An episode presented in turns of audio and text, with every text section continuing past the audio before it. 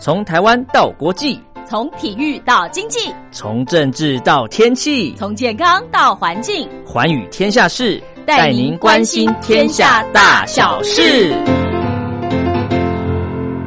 欢迎收听《寰宇天下事》，我是陈燕，在每个礼拜四、礼拜五的早上七点到八点，晚上的十点到十一点，在光华之声的频道中波八零一八四六七一一九八一，以及短波九七四五跟六一零五千赫，在空中我们共度一个小时的节目时光。是的，又到了礼拜四、礼拜五啊，这是陈燕在空中跟您会面的时间喽。礼拜一、礼拜二是由茉莉所主持的《听心灵在唱歌》，礼拜三呢是。黄轩的宝贝宣言，好，礼拜四跟礼拜五就由陈燕在空中跟您唠唠叨叨讲一些寰宇天下事。节目一开始呢，我们来听到的歌曲是韦礼安带来的《因为是你》。那么待会儿歌曲过后，欢迎收音机旁听众朋友继续收听寰宇天下事哦。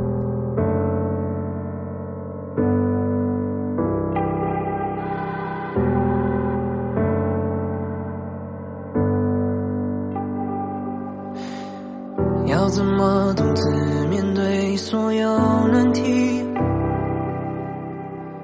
我已经用尽所有力气，太多时候快不行，想要举起白旗，回头你就在哪里？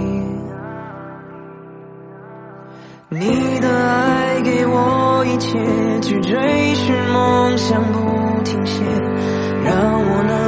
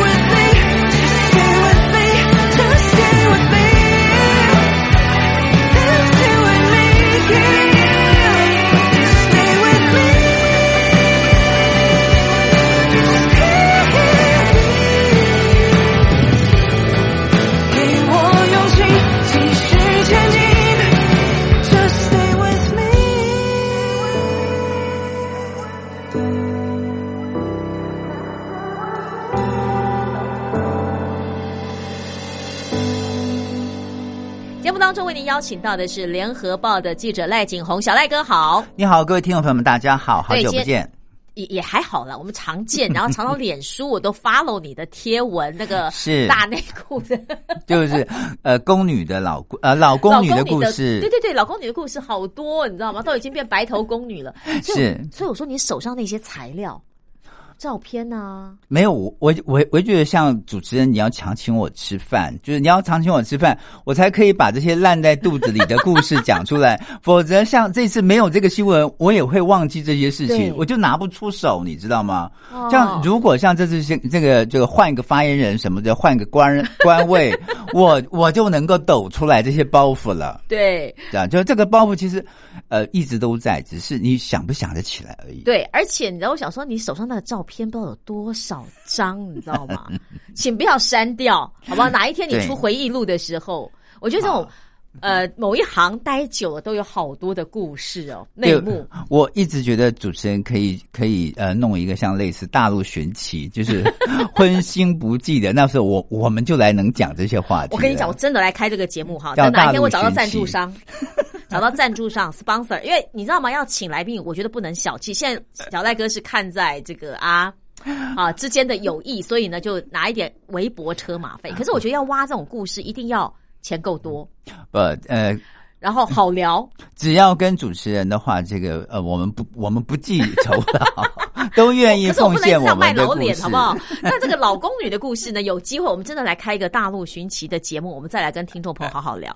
来来来，我们先来讲，现在这个是正在发生，哎，正在进行式，但是不知道会不会发生的事情，就是。中国的高速铁路，其实他讲“一带一路”或者是讲非洲或讲哪里，他我发现他一直想把这个高铁输出啊，是对不对？以前还是谁德国的什么西门子，还是谁跟他合作啊？学技术，没错没错曾几何时，中国大陆的高铁要输出了，对。其实大陆的高铁成长的非常快哈，嗯它从二零零五年招标西门子第一标开始，它三年就学会技术，嗯哼，从二零零八年北京奥运到现在，其实他一路高歌猛进，从四横四纵到现在的八横八纵。北京的高铁现在是全世界最长，有三点九七万公里。哇，是，所以它每每年的载客量跟它每年发展的这个公里里程数，嗯，都是全世界第一名。其实我们到一个城市哈，我们真的希望它的交通是四通八达，对方便，对不对？不管你要做什么事情，我觉得对于他自己本身的一个呃内部的活动，或者是、呃一些经济的活动，或者是所谓外资的投资，它都有正面的影响力啊！没错，我们常常讲火车一响，黄金万两。啊啊哈，，这个是这个是大陆经常讲的口头禅，就是你哪里有火车站，你哪里就会成为商业中心，是会成为交易中心，就会就会成为人员的集散中心。一百年前可能要港口，对对不对？五十年前要火车站，是那现在一百年后呢？要高铁站吗？对飞机场。啊可是可是可是高铁或飞机场应该都不会在市中心啊。其实现在呃有一些高铁站，比如说你你的这个呃中心点啊，啊、是在城市里头的话，你的中心站还是会在这个呃城市里头，但是你的呃如果是它的副城市，比如说你京沪线，你啊中间会经过很十十十几个城市十八个城市，啊。对，十八个城市，他们都不在中心站，但是你的这个主城市北京跟上海，它是在中心站。哦，所以可是那就是繁荣北京跟上海嘛。呃，就是你上海上车到北京下车是方便的，对，但是你这中间，你如果到沧州 啊啊，或者说你到徐州啊，它可能都就不在市中心。那我如果不在市中心的话，我有方便的，好比说，嗯其他的火车，或者是快速的车辆走快速道路进入城市，也有，也方便，也方便。哦，也算方便。也算方便，哦因为你知道，这在大陆就是现在，包括高速铁路、高速公路，还有一般的公路，它的呃公路系统是非常非常发达的。是这也是全世界之最。所以我觉得大陆这呃。大陆的老百姓经常也把这些放在，就是他们觉得自己国家发达，嗯。综合实力变强的一个很好的证明。你知道在，呃，从二零一七年、二零一八年开始，嗯，就网络上有一个说法，是。中国有四大发明，呃，中国四大新发明。中国新四大发明。我们知道过去的四大发明是纸啊、印刷呀、火啊这些，现在新四大发明，第一个就是中国高铁，第二个是网购，啊第三个是支付啊，是就是这个线上支付，是第四个啊是共享单车。现在共享单车已经灭亡了，就是因为因为这个呃摩拜哈、啊因为这些呃呃这样跟那样的事情，啊。然后呃网购呢，其实我觉得已经饱和了。嗯而且听说阿里呃那个谁马云是不是要净身出户是吧？就是自从这个马云被约谈之后，就一直有这样的传言，对对对好，。所以所以这个网购不管天猫也好，谁也好，我觉得嗯，好的，就像老师那个呃小赖哥说的，它已经饱和了，而且真的很方便。嗯好，那支付支付也线上支付现在它也要改成呃新的叫做数位货币，大陆叫数字货币啊啊，要有进一步的发展。嗯啊，我觉得其实就就剩下高铁了。而且、啊而且，中国大陆在发展“一带一路”啊这个政策上，他最希望发展的就是高铁，就是输出高铁嘛。就是把高铁的技术、人员还有他的这些物资，嗯，都输出。是。输出之后，他就能够从中国发展了更多的经济实力到各个国家。是。那这样的一个交流，会比任何的这种呃，包包包括外交上的努力啊、对对对。交往，或者你给人家援助钱，都还要重要，因为嗯你直接你的火车通到那个地方，你的人员的往来会更密切。OK，好，可是有个问题，就是说哈，嗯如果以现在需要中国高铁输出的话，那应该都是第三世界或者是没错没错未开发，对不对？正待开发的国家，，没错。那等于说你中国要出钱又出力去帮人家盖高铁，钱还不见得回得来耶，是，所以这个他们会烂账哎。所以他们才要成立亚投行啊，哦所以他们才要成立亚投行。你要先签字，先贷款啊，所以有很多，你最好利息收得回来了，签亚投行有什么用？所以有很多国家后来美国就警告说，你们会陷入一种债务循环的。比如说，像有一些国家，像我们最最清楚的知道，像委内瑞拉，嗯哼哼，他就是欠中国，先是欠三百亿就是美金，账对对，然后他还不起，后来他就说，那我用石油抵。啊哈，可是它的石油你要从南美洲运经过巴拿马运河，再运到中国，比中国从这个中东运进来成本要高得多。对，另外，它因为它还不起，就前面的这个三百亿还不起，后面又再借了两百亿，说你要是不借借我两百亿，我前面三百亿我还不起，所以又借了两百亿。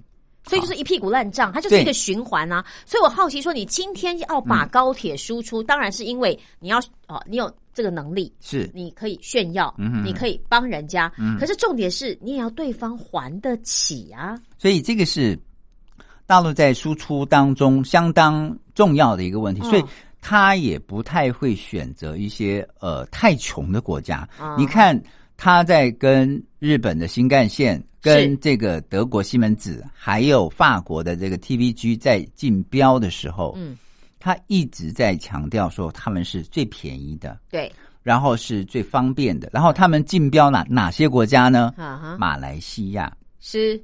印尼。是。你会发现这些都是新兴发展中国家，好像有点钱，有有点钱。机会可以还钱。正在经济正在往上走。对，好，我们今天其实跟大家讲的，并不是他输出的问题，啊而是他自己要在中国大陆内部要喊停，要踩刹车的油门。或者你要输出，照理说，应该是不错。你干嘛在自个儿国内喊停了？而且刚刚一开始我们不就是先破题就说你的高铁网络多活跃，你的内部经济会多提升，对不对？外资投资会多热络，你怎么会喊停呢？还是已经饱和了吗？是已经盖不下去了吗？呃，这个事件非常非常的有趣哈，啊就是其实在，呃过去这一段时间之内，因为呃大陆的这个高铁的确是已经成为老百姓非常非常荣耀的一部分。好对，大家一出一到节日都都想坐高铁出去玩啊，是但是他后来发现问题挺大的，就现在的高铁问题挺大的。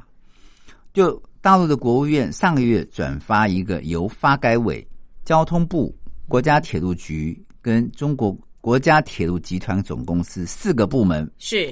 下发的一个意见。好，这个意见呢，它要求叫严格控制建设系既有的高铁的平行铁路，严禁以新建城际铁路、市郊铁路的名义变相来建设铁路，同时对时速三百五十公里以上的高铁项目做了高门槛的设计，就是。以前大家都希望自己的高铁是能够达到三百五十公里，对，越快啊，我可以号召啊，对不是。对？速度快嘛，没错。比如说像以前你如果是从这个呃广州到嗯。贵阳，啊，贵州的贵阳，哇。呃，真的是要十几个小时。啊因为贵州有一句俗话，我相信主持人第五听过，三里平，对，天无三日晴，嗯地无三里平，对。那你要坐火车也是摇来摇去、晃来晃去，或开车你可能就是蜿蜒小道了吧？是的，对不对？但是它高铁了它拉平了，哎呦，高铁现在三个小时多一点点就到了，那方便，那方便。所以，呃，因为这次为什么会下这个项目，呃，会下这样的一个决定呢？指令对，他说，经过超过十多年的投资新建热潮之后，一路高歌猛进的中国高铁要开始踩油门，就是减油门啊。因为官员披露说，一些纳入实施计划的项目将处于永远暂停的状态，一些部分地区迫切要上马的铁路，啊，也不排除降速的可能。就你本来设计是三百五十公里的高对速，现在变成两百公里的动车，不是。那这样子，我的整个设计或者我的轨道，甚要重来，对呀、因为那成本不一样了。对，然后那是不是嗯我之前的投资？我的意思是说，那我之前已经规划下去，甚至我地都征好了、征收好了，嗯是甚至我可能轨道都盖了一半了，然后你跟我说喊停，那不是投资就就就就就有去无回了吗？没错，其实是这样的哈，就是嗯，事实上，中国高高速铁路的这种就是实际的投入跟产出是进度超前，已经是最近几年非常严重的问题了。嗯加上高速铁路会挤压到普通铁路不均衡的问题，非常非常突出。什么意？思？就是并不是每个地方都适合盖高速铁路。哦，就像我刚刚讲，你从北京到到这个上海，你中中间中间可能经过十八个站，对，还有比这十八个站更小的城市，嗯哼，你是不是要一般的铁路去走？对。啊。可？是因为这样子，可能就没有什么铁路去走，对，火车就少开了。火车的班次就少了，哦。然后人员就少，你会挤压到那边的旅客的的权益，权益，嗯。对，而且也会减少这些地方，也也就是三四五六线城市的发展。对对对，因为我高铁不经过嘛，对我就没有投资进来嘛，没错，没错，没错。那我人都出去了嘛。没错，，OK，你出去方便，你进来就难啊对。包括投资。是是，然后啊哈，再来就是这个国家发展呃发改委的这个运输研究所的所长汪明，他就说了，地方普遍都热衷于要建高速铁路，对每个地方都要争取。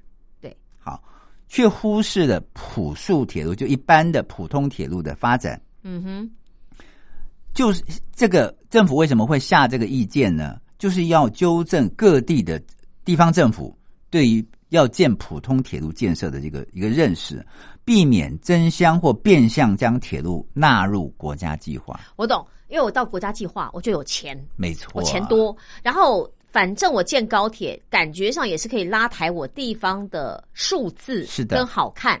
可是，一般民众的权益那就不那么重要了。没错可能我要出去玩，我的火车本来一天有五班，现在只剩下两班啊，是对不对？那就会减少来跟出去的意愿跟能力了，而且没错会被挤压到，比方说铁路的维修啦，或者其他的交通呢？我我我是不懂啦，但是我觉得，嗯嗯哎，这样这样子我可以理解了哈。那快速的喊停，那可是已经建到一半的，为什么要喊停？这样真的有用吗？待会儿音乐过后，我们再继续请小赖哥来分析。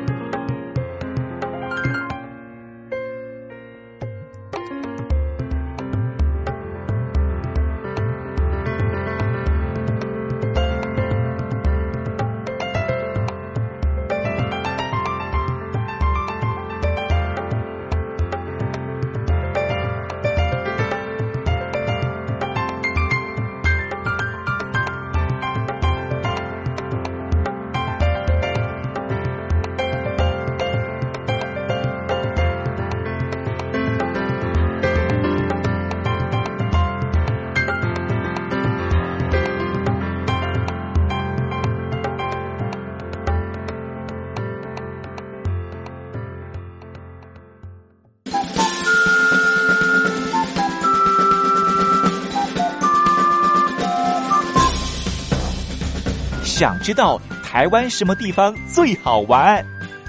想知道台湾什么美食最好吃？想知道两岸发生了什么大事吗？您想要的，我们都有。收听光华之声，丰富您的人生。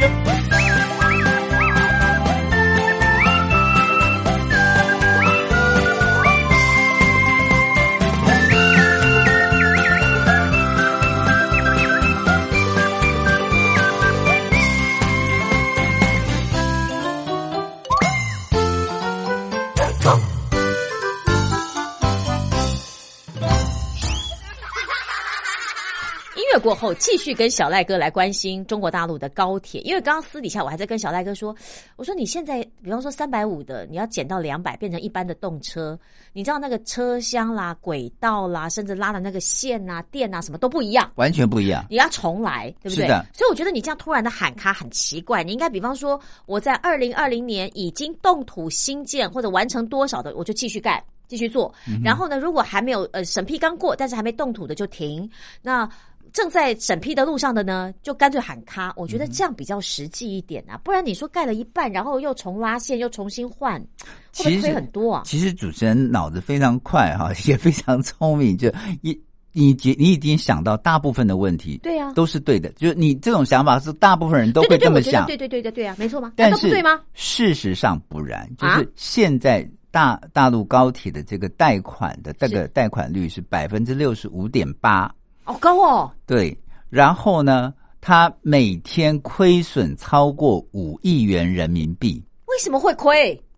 因为我们待会儿会讲这么多人做，对不对？你看小赖哥他们这些记者，一天到晚都给我坐高铁跑来跑去，然后我就在那边看你们的照片，呃 不会亏啊，其实不会啊，以二零二一年开始的这个最新的“十四五”规划，哈，就大陆开始进入本息偿付的高峰期。嗯，换句话讲说，你过去都是贷款，贷款，好对，你可能刚开始只要付息就可以了。哦，你现在开始本息都要付，是然后他这几年的净资产收益率，哈，就是你投资的收益率，你知道是多少吗？嗯，百分之二。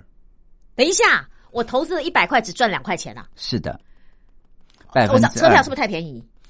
呃，这些都都是问题。对啊就是它的盈利能力不强，铁路运输收入的现金流根本就覆盖不了成本。是所以，就像刚刚主持人主持人所讲的，你我本来设计三百六十五公里的，嗯，那我就把它盖完就好了。对呀、可是不对的，啊因为你现在已经每天都要亏损五亿多了。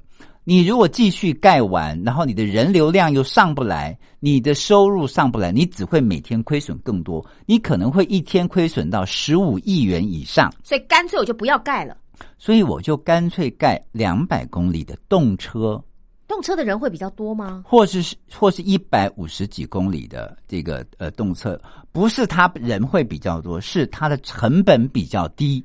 哦，而且说实话，我动车或者是这些快速的铁路好了啦，哈、嗯，它至少经过的城市应该比较多吧？没错不，像高铁，就咻就过去了，没错对不对？它随时可以啊，就是我们所谓的直达车、跟区间车、跟每站都停，对，哎，可能还好一点。哦，那这样子改旋翼车，可是我当初已经跟国家拿了这个项目的钱呢，嗯哎，怎么办？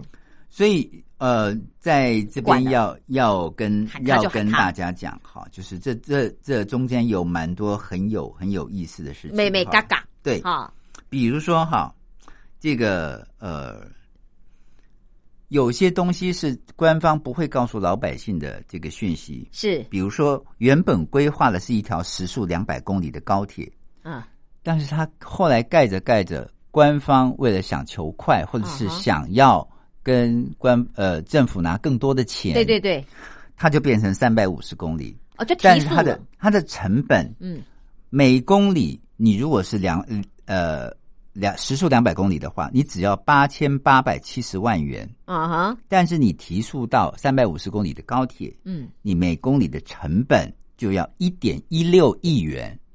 好。等一下，嗯。一个八千，一个一点一亿对，对。一个亿耶，对，没错。哇，所以呢，像北京到天津这个城际铁路，是，现在只要半小时，非常的方便。对，但是它的预算从一二三点四亿元提升到两百一十五点五亿元，多了将近一百个亿。你还要加上沿线拆迁的成本，高高达将近七八千万，所以这条线路是大陆盖的第一条高铁，啊，但是它也亏损了很多年，嗯哼，它到最近才开始挣赚钱。是对，它在过去一直都是亏钱。你看，它从零八年前奥运奥运前就盖盖好了，呃哇，现在二一年了，等于过了十年以上，没错，它它才开才开始赚钱。然后这个速度要投射到乘客身上，它也就是快了十分钟。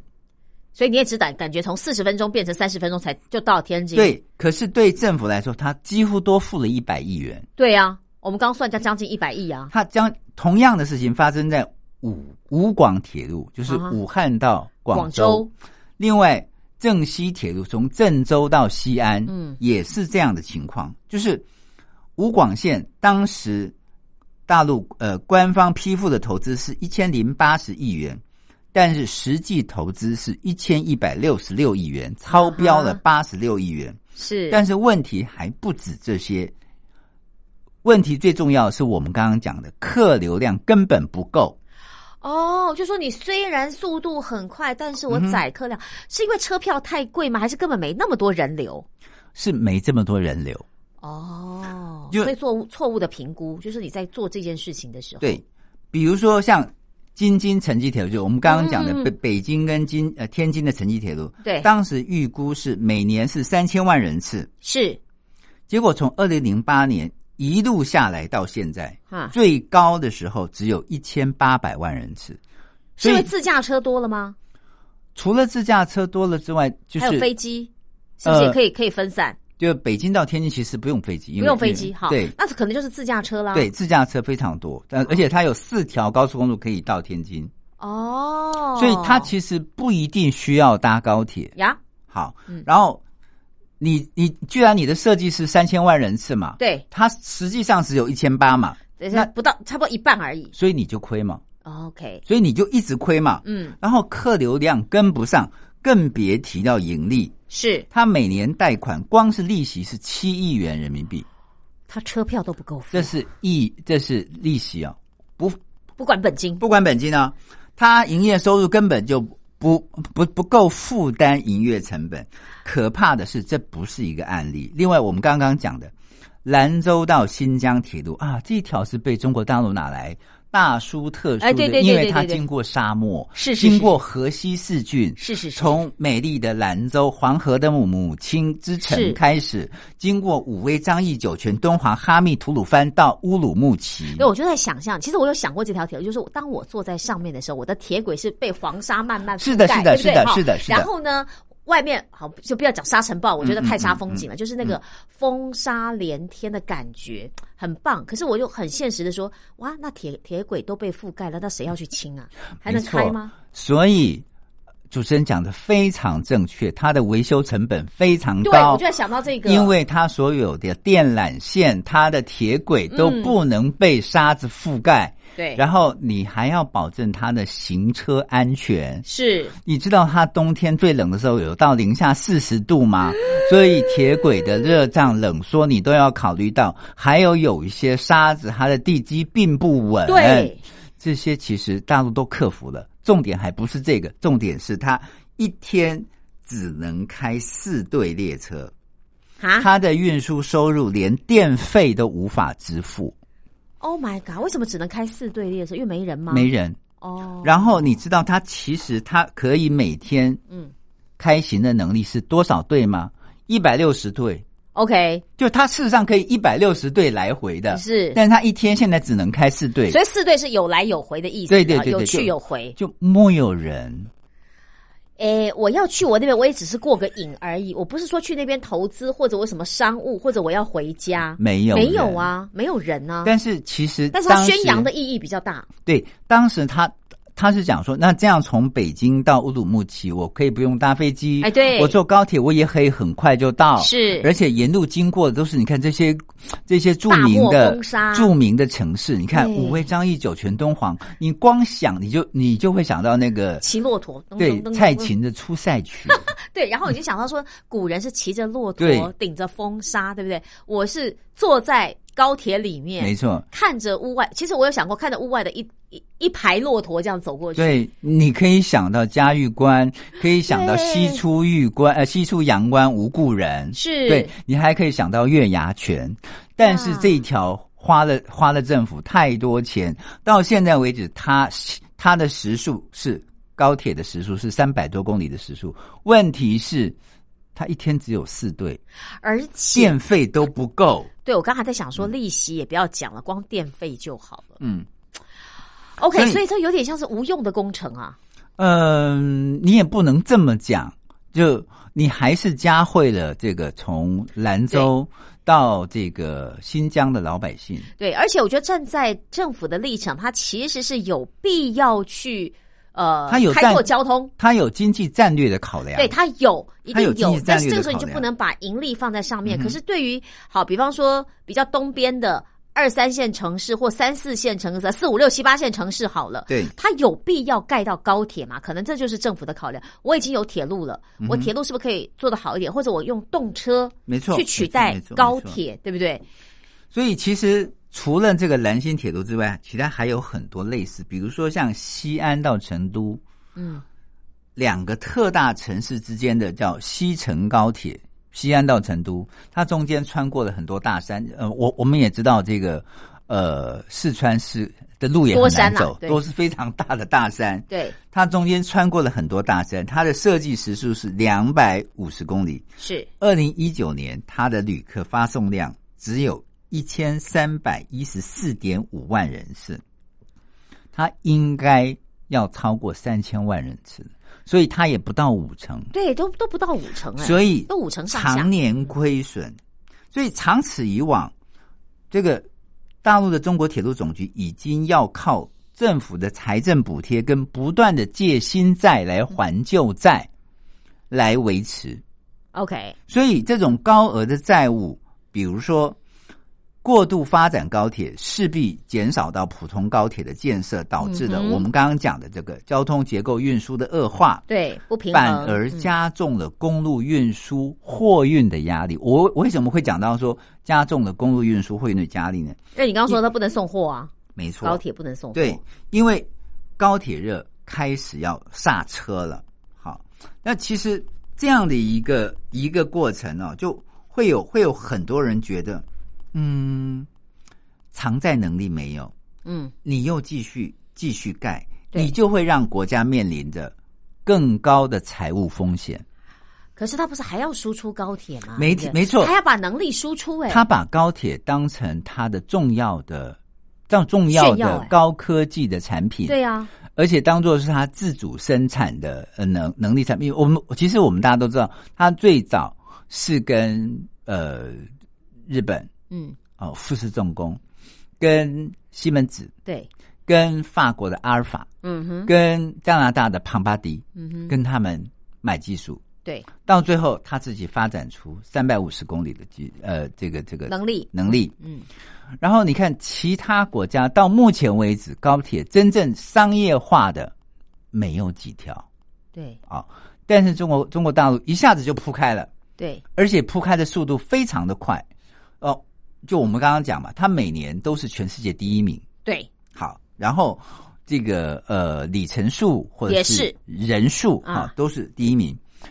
它现在已经向一百六十多个国家输出了高铁的某些产品，比如说轨道，比如说车列车厢车厢，对。比如说这个呃呃电缆电缆，嗯，供电系统。好，但是它并没有挽救高铁在中国大陆仍然继续亏损、借新债还旧债的这个问题。好，嗯所以大陆的高铁该怎么自救？来，音乐过后我们继续来聊。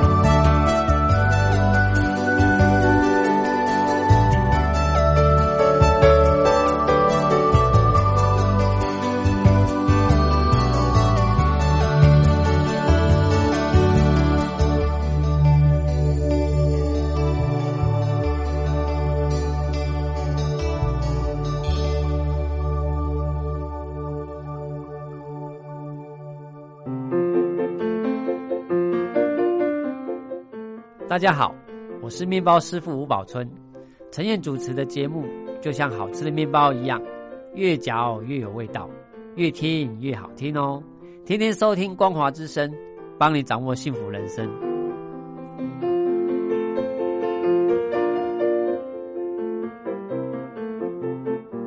刚刚小赖哥在我们的节目当中谈到中国大陆的高铁问题，就是说，他不管是输出技术也好，呃，现有的设备也好，都甚至他自己国家呃高铁停建也好，建到一半的也停了啦，哈。那我就把这个钱省起来。可是我在想说，除此之外，是不是干脆我也提高票价？因为我觉得，呃，如果你的服务好，时间短，那是不是可以用？高价的方式，就是价格比较高一点的方式来买你的时间，让让乘客也去某种程度去负担高铁的利息或电费吧。可是如果我是乘客，我大概不会愿意啦。主主持人讲的非常好哈，我们常常在跑两岸的记者都会去比较台湾的高铁跟大陆的高铁的差异性。啊。坦白说，台湾的高铁第一个整洁干净啊，然后车上的服务确实是非常好，嗯，好，呃，大陆高铁速度快，然后它的这个硬体设备也确实不错。大陆高铁经常在开通之后，电视台会做的广告，会做的这个呃摄影的片段宣传，就是把一块钱的硬币啊。放在那个车厢的那个那个呃车台上，就是那个那个。那个窗台上是。它不会倒下来呀，就表示它非常的平稳。But but 来了。哈，但是 但是啊，其实坦白说，大陆高铁比台湾高铁便宜太多了。哦，怎么我们可不可以比价一下？啊？因为像我才从台北到台中，我那天还在那个就是以标准车厢七百块。啊，台北到台中，然后我坐的。呃，一个是直达车，就是从台北，然后直接一站是新竹，一站到台中，就等于是三站，大概不到一个小时，四十五五十分钟左右就到了哈。那我从台中回来的时候，中间多停了两站，所以大概有一个小时零几分钟，但是票价都一样，都是七百，嗯哼哼，所以来回是一千四百块台币，啊，折合人民币是三百多，你除以四点三，对不对？差不多嘛，嗯，一千四除以四的话，四十三一十二，差不多三。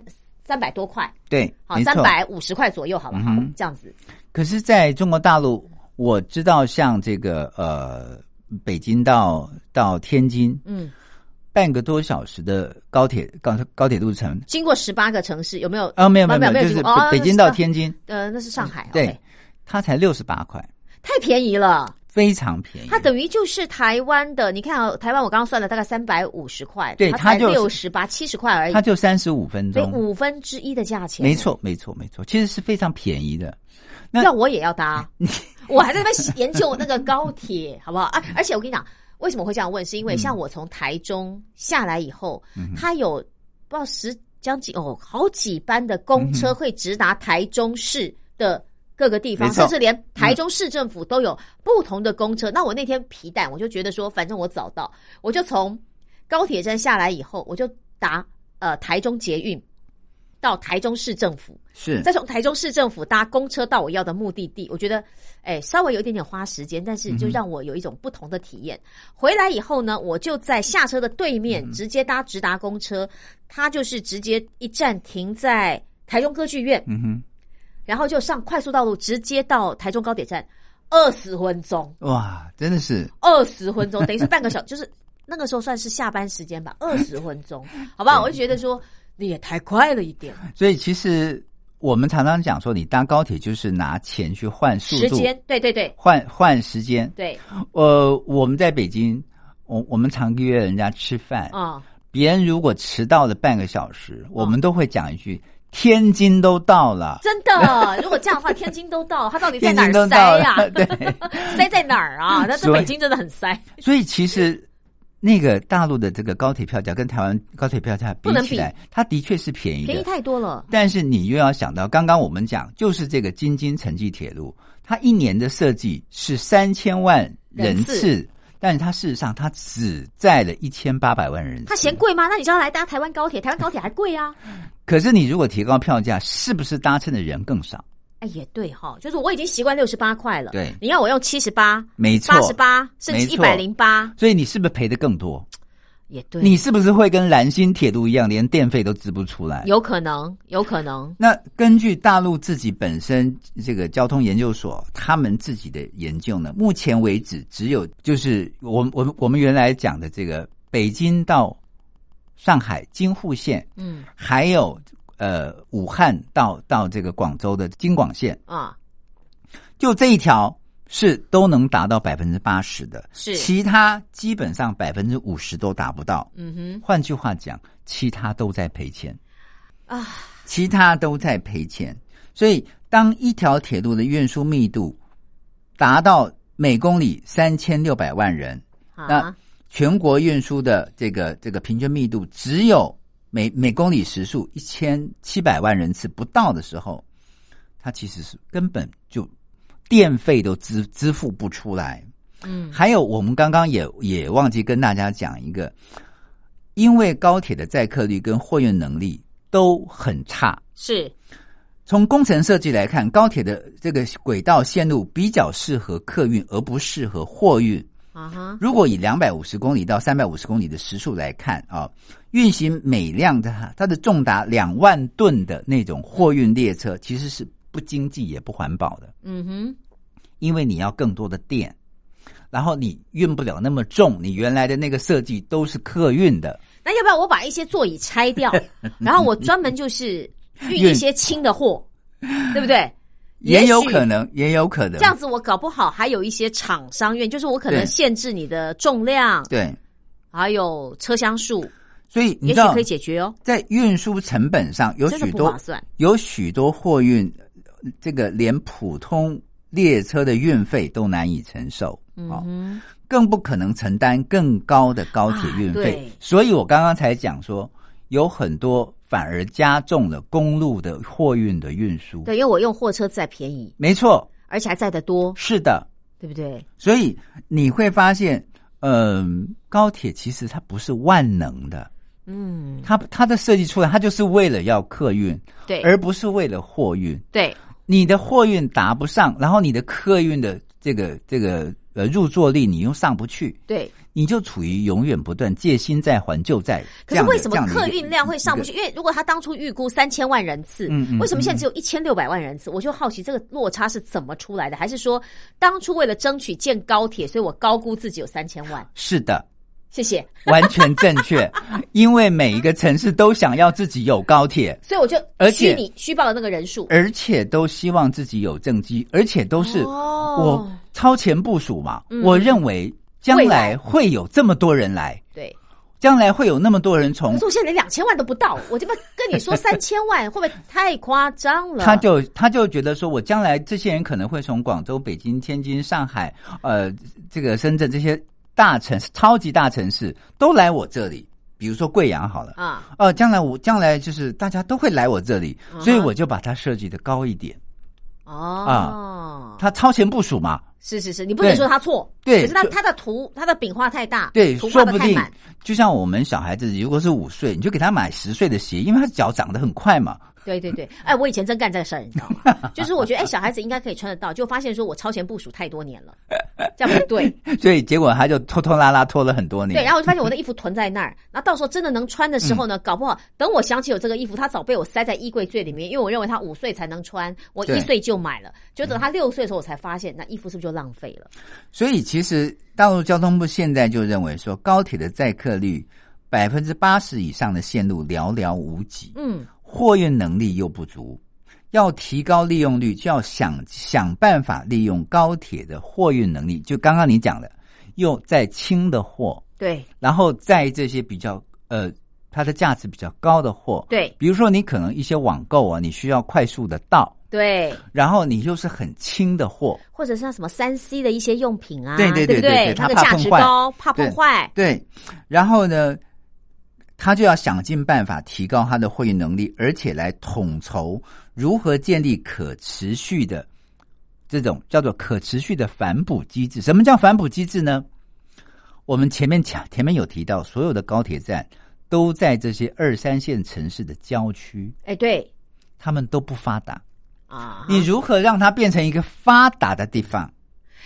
可是问题是，我会去那边坐高铁。其实我基本上就大湾高铁走人啦。对，我我干嘛在那儿？因为你本来就是一个不发达的地方嘛。没错，我们常常觉得一个很好笑的事情，就是大陆在卖房地产的时候，跟台湾卖房地产其实是碰到一样的问题，就是、嗯呃，我的某某豪宅就在高铁站旁，哎，对对。并不会是一个卖点，对，因为。以前人大家会觉得说，你如果家里是在火车站旁或者是是。公路总站旁，是。你们家一定发达了，因为那那边是商业中心，对那边一定是个人流中心。对那边不管是开咖啡店、书店、杂货店，你都能卖钱你钱。房子不要住，请你去租给人家，你都可以赚你可以再去郊区买更好的房子，没错对不对？但是高铁不一不一样，大家来了就走，对而且是算准时间，它一分一秒都不差，对，它不会停留，不会停留就不会消费。是所以他现在的意思是说，他要推进高铁沿线的综合开发，把这些原来荒郊野外的高铁站变成城市化。我只能跟你说谢谢再联络，我觉得不太容易啦，因为我今天摆明了我来到这儿就是借一个转运站的方式，我人就走了，嗯，对不对？而且你的转运方式如果不方便的话，我还不见得选择你高铁，没错，所以我就开车就好啦。所以其实就像您搭呃经常搭高铁到这个台中。台中台中的乌日啊它并没有因此而发达起来，呃台中。并没有，对，而且台中乌日当时它旁边的房地产卖的下下叫，哎，而且还卖的很便宜，是。大家以为买了以后就会赚，结果现在更便宜。呃对，还是有在盖豪宅，还是不还是有在盖房子，但是比较少。对，那像我去乌日，我的可能顶多在高铁站啊，因为可能时间来不及了，我顶多在那边吃个便当或吃个饭，我就走了。所以只有高铁站里面的食堂嗯哼，可能会赚一点钱。是然后我就搭高铁那个台铁啊，或者是捷运嗯啊、公车，我就走掉啦。我干嘛留在你这儿呢？其实不可否认啊，我觉得高铁的确是中国大陆非常伟大的发明、啊，就是他把别人的东西。别人家的这个设计箱拉过别别人的那个设计变成自己的自自主设计，而且他能够在这么短的时间之内发展成全世界第一名，还不断的向外输出，对，而且成为向他向外输出的主要产品，我不得不佩服他很、嗯很了不起。真的但是现在他所面临的问题是他自己都承受不了，他如何要求别的国家继续跟他一样演相同的戏码？就是啊别的国家如果人流也没有这么多呢？嗯，比如说，呃，我我曾经在我的脸书里面写过，我非常佩服呃马来西亚的总理马哈蒂尔，为什么？他第三次上台之后呢，他第一件事情就是把前一个总理下狱。哈啊哈 纳吉下狱。第二件事情有了不起的，就是他把原来跟大陆已经签好的东部东海铁路好，喊停，对，然后呢，硬生生的把预算砍掉两百亿美金。是我觉得这太了不起了，就是太有魄力了。，对，就是不要不要因为人家年纪大就看轻人家。就是他完全是从一个大老虎的嘴巴里面把肉硬生生的抢抢下来，对就是那个肉已经到大老虎嘴里了，他还能够把它抢下来，对，而且我觉得，如果他是从马来西亚自己的角度出发，没错，才会去抢那块两百亿回来。因为他知道，他如果真的跟当时纳吉签、跟北京签的那个约这样的去还钱的话，他一辈子都还不完。对，而且真的有没有那么多人流？对后来大陆真的是因为它是一带一路这个呃主要项目的特这个这个这个表表表征，所以它必须要完成这个铁路，所以硬生生的让他减了两百亿美金，所以我觉得这个人太了不起了，崇拜他。我崇拜他。而且说实在的，大陆也希望他赶快把高铁输出出去，是这变成是象征性的标的物。哎，可是好难呢、如果说真的，如果没那么多人流，然后你只是为了那个数字嗯漂亮而且你要知道，大陆现在的生育率也在往下降。对啊，并不是它的人流会有这么多。嗯，所以就算你超前部署，也请你实际一点。那各个国家是不是需要超前部署到这样，对到处高铁遍地开花？嗯我觉得那个国家的政府就可能必须要好好的考量一下，对不而且对哈？而且而且主持人，像我像我来讲，我还是喜欢搭飞机。为什么呢？嗯，因为我并不喜欢我在高铁里面，我有小孩子讲话，小孩子哭闹，然后有飞机人也会有啊，有人大声的讲手机，是，然后有有人把一个乖乖桶还要大的这个零食带上去，从头磕到尾，我从头都听到旁边有人在吃东西。我并不喜欢这样，即使你坐在一等舱，你也无法忍受小孩子从前面车厢前面跑到车厢后面，不断的这样跑来跑去，然后他的父母不去制止他。对，所以这这是我这这是我愿意坐飞机而不愿意搭高铁的主要原因。好的，了解了。OK，那也我觉得这样子的讨论下来，也可以知道说，其实。呃，真的不能只看数字表面，没错也不能只个来什么什么超前预估，没错哎有的时候主动喊卡或者是止血，还是蛮重要的哈。好，今天非常谢谢小赖哥的分析，谢谢您谢。谢您，谢谢大家。